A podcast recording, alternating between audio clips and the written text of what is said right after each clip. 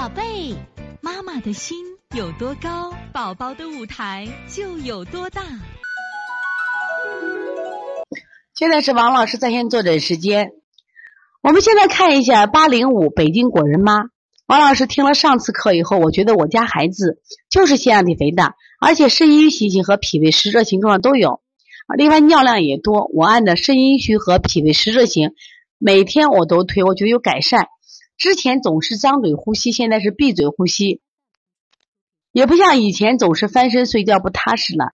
但是这几天发现舌头颜色变得淡白，尤其是活动后常出气是气虚吗？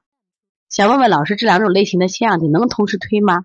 气虚应该是怎么调理呢？谢谢王老师。是这样的，脾胃湿热型的啊，只要他最近的不是这种实症，就是吃的没那么多。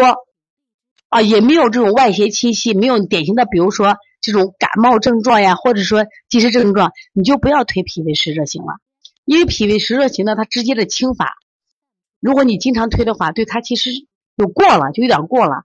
我建议你按肾心肾阴虚型，它是一个比较柔和的清火方法，它是通过补水泄热，而脾胃湿热型是直接泄热，就说我们用麦冬是腰抱枇杷半折面来泻火。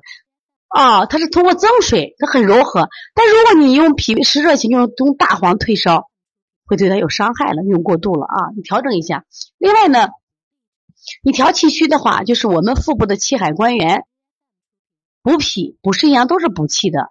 你揉命门也是补气的，足三里也可以补气。另外，你把那个山药、黄芪可以给它熬点水喝一喝啊。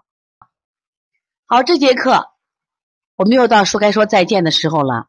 每一次妈妈都依依不舍，王老师也是依依不舍。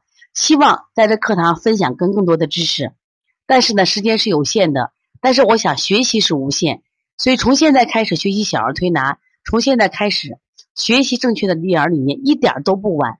也希望我们今天听课的妈妈能把我们所有的知识，通过自己的学习，通过自己的分享，让更多的妈妈了解，走进邦尼康小儿推拿。